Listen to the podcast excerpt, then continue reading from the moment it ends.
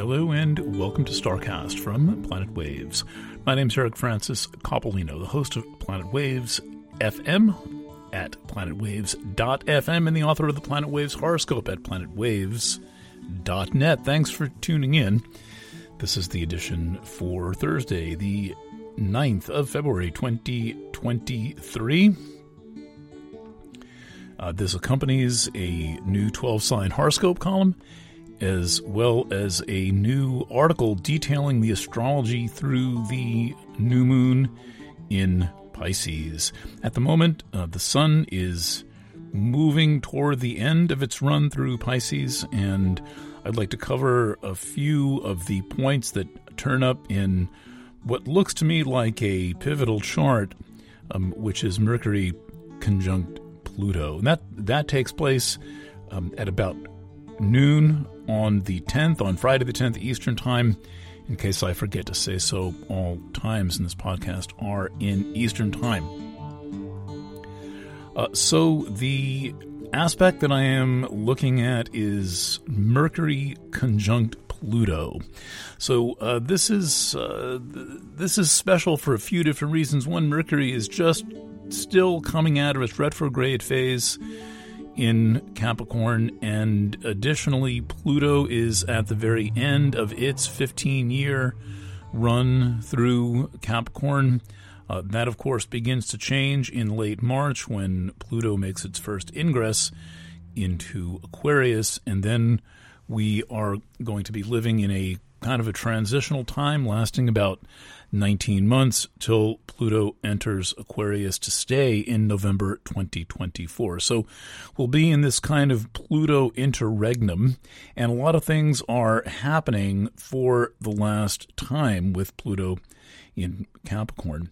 Uh, additionally, we are also looking at a sign change of Saturn right around the same time. That happened a little bit ahead of Pluto. It happens in early March, not late March, but two planets of, of this um, influence and power changing signs within weeks of one another is a big deal. The entire 2012 phenomenon, all of that buildup, essentially nothing, uh, w- w- was created by the sensation not merely of the Mayan calendar, but of a lot of outer planet transits uh, happening at the same time. And so now we are in a similar situation, but the stakes are higher. All of the stuff that was predicted for 2012 actually came true one Venus cycle later, uh, eight years being approximate Venus cycle uh, later in 2020. And so we're now living in a whole different world where it is up to us, I think, more than anything, to be listening carefully to the cautionary signs, to the warning signs. Um, we missed them all for 2020. And by missed them all, I don't mean that we we couldn't have predicted that something like what happened happened. A lot of people were saying there was going to be some kind of a 9 11 like event uh, around the time of the Saturn Pluto conjunction in early 2020. By missed it, I mean that everyone dropped their discernment. They dropped their meek ability to even question uh, what was happening or to uh, notice what was going on in the world around them. And then, to make matters worse, many people attacked anyone who so much as dared to ask a question, who so much as dared to do something like propose that we really can take care of ourselves. We don't need to uh, lock ourselves in our homes helplessly and uh, and and await the next government injection. So we see the first of these, not first, but in our particular moment, um, th- things putting us on notice with the conjunction of uh, Mercury and Pluto. Now, this takes place on, on Friday, and and the um, humorous thing about this conjunction is that when you look up what that degree of the zodiac is about in this system called the Sabian symbols, channeled in the 1920s by Elsie Wheeler and the Reverend Marc Edmund Jones, a very famous astrologer from that era, the degree symbol comes up a tea leaf reading. Yes, a tea leaf reading. So we are supposed to be reading and putting together the signs, except no one really does. Now, what is uh, additionally interesting is that in this exact degree, at the exact time of this conjunction of Mercury and Pluto, is the asteroid Karma. And so the tea leaves that we are reading are the tea leaves about the karma that we have created and continue to create. And and karma is not just created by action, it's also created by inaction, it's created by negligence, it's created by um, not heeding warnings. And so we, at this stage, are working with full information. Pluto conjunct Mercury is reminding us of this. Now, we can look at the front page of the New York Times not for any uh, semblance of truth, but rather as a reminder of the chaos that the world keeps getting thrown into, um, whatever it might be this week.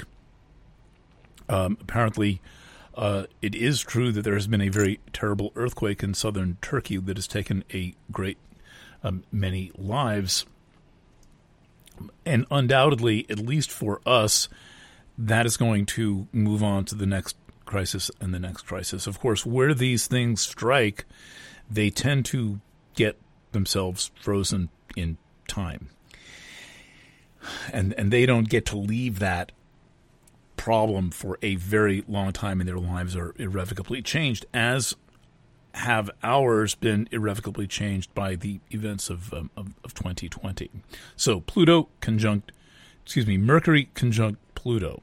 Now, th- this is um, a fairly dark aspect, and and um, I'm I'm not saying that it connotes anything I- imminently bad happening, but it, it is speaking loudly um, to the to the nature of events. I'm going to cover a couple of more. Um, one one of them uh, that happened yesterday, and actually it, it will be in place until about 2060. So that makes Pluto in Aquarius, which goes till 2043 or so, uh, seem like a kind of media range thing. Uh, and that is a conjunction of two ultra slow movers uh, in early Capricorn, and they are Quaoar, an object out in the Kuiper Belt, which is ma- which made the news yesterday because it was discovered to have a very large ring pattern around it, like a ring structure, kind of like Saturn, but further out, and only one of them, not uh, not a whole uh, complex or array of rings. And this is conjunct Pholus. Pholus is the second centaur. Neither of these are asteroids. They're they're much more powerful. They're kind of asteroid sized, but more powerful than uh, ordinary planets in many different ways. And the combination of Pholus and Quaoar describes something that goes way back in time in the ancestral sense of the comment. They're both objects that have themes of ancestral matters. So, for example, Pholus goes all the way back to the affairs of our great grandparents. So, Pholus is about the ancestors that we know.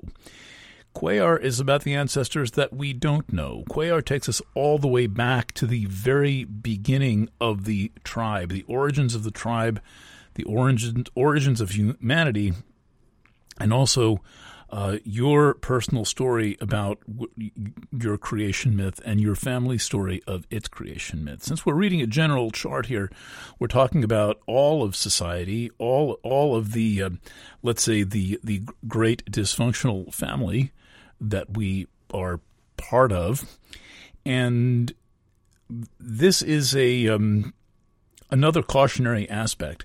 Pholus, while it deals with ancestors, it also carries the quality of intoxication and the sudden release of something after several generations. So it's a little like the genie or jinn getting ginny and pr- properly in, in singular getting getting out of the bottle and uh, not being able to put back in be put back in. And this would seem to be some kind of a an, of an ancestral spirit that has moved all the way through the generations and is now erupting in our time. And the way to visualize this is something coming up out of the earth.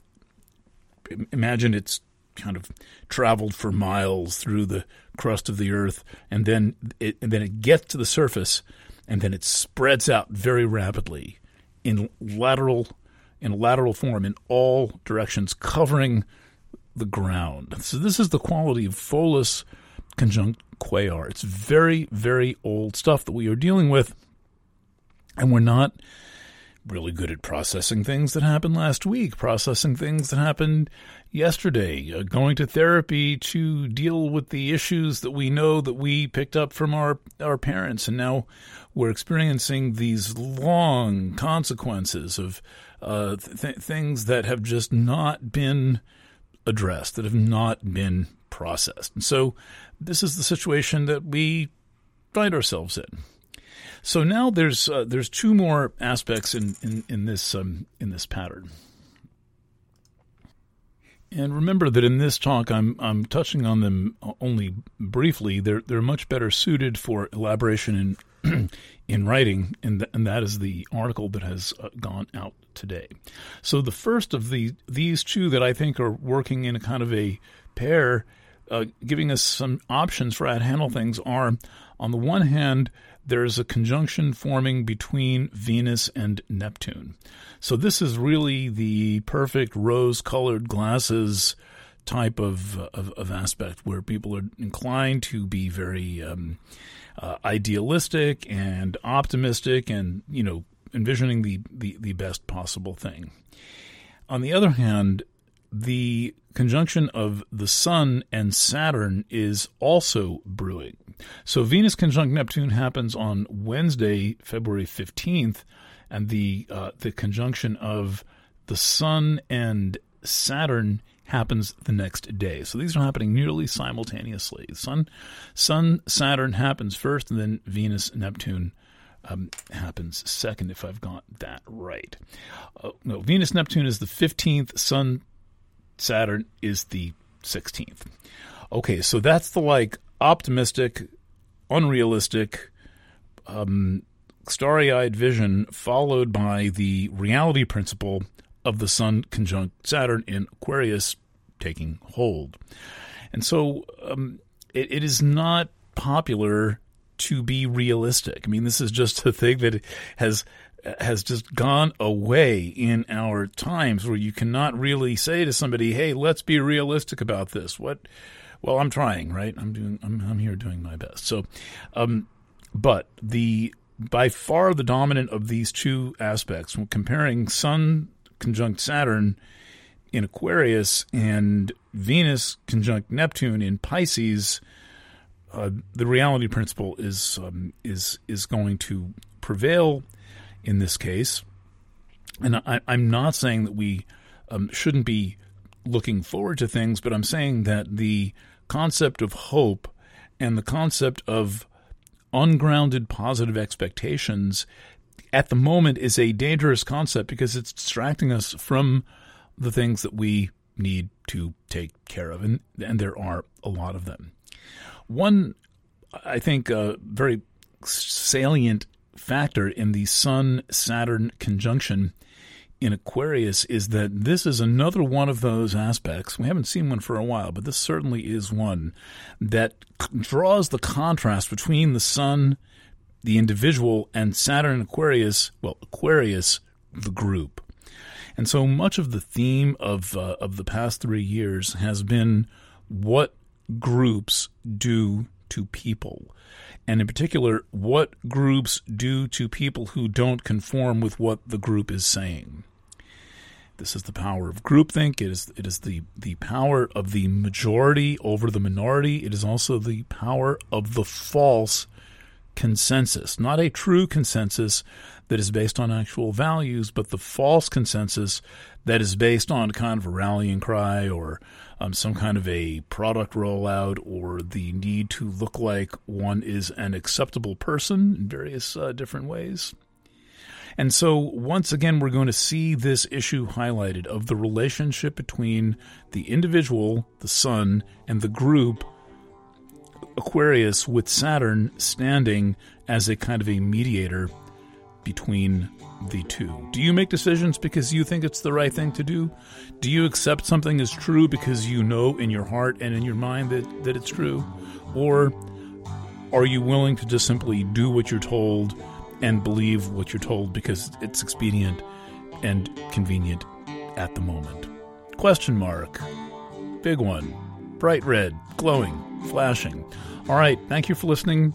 Um, Planet Waves FM is off this week. Uh, I will have a Substack post on Friday, but there'll be no program. Um, as you can hear, um, my voice needs a little rest, and I will be uh, giving it one the moment that I click stop on this recording. Thank you for listening. Signing off from Kingston at 3:59 on Feb 9. I'm Eric Francis.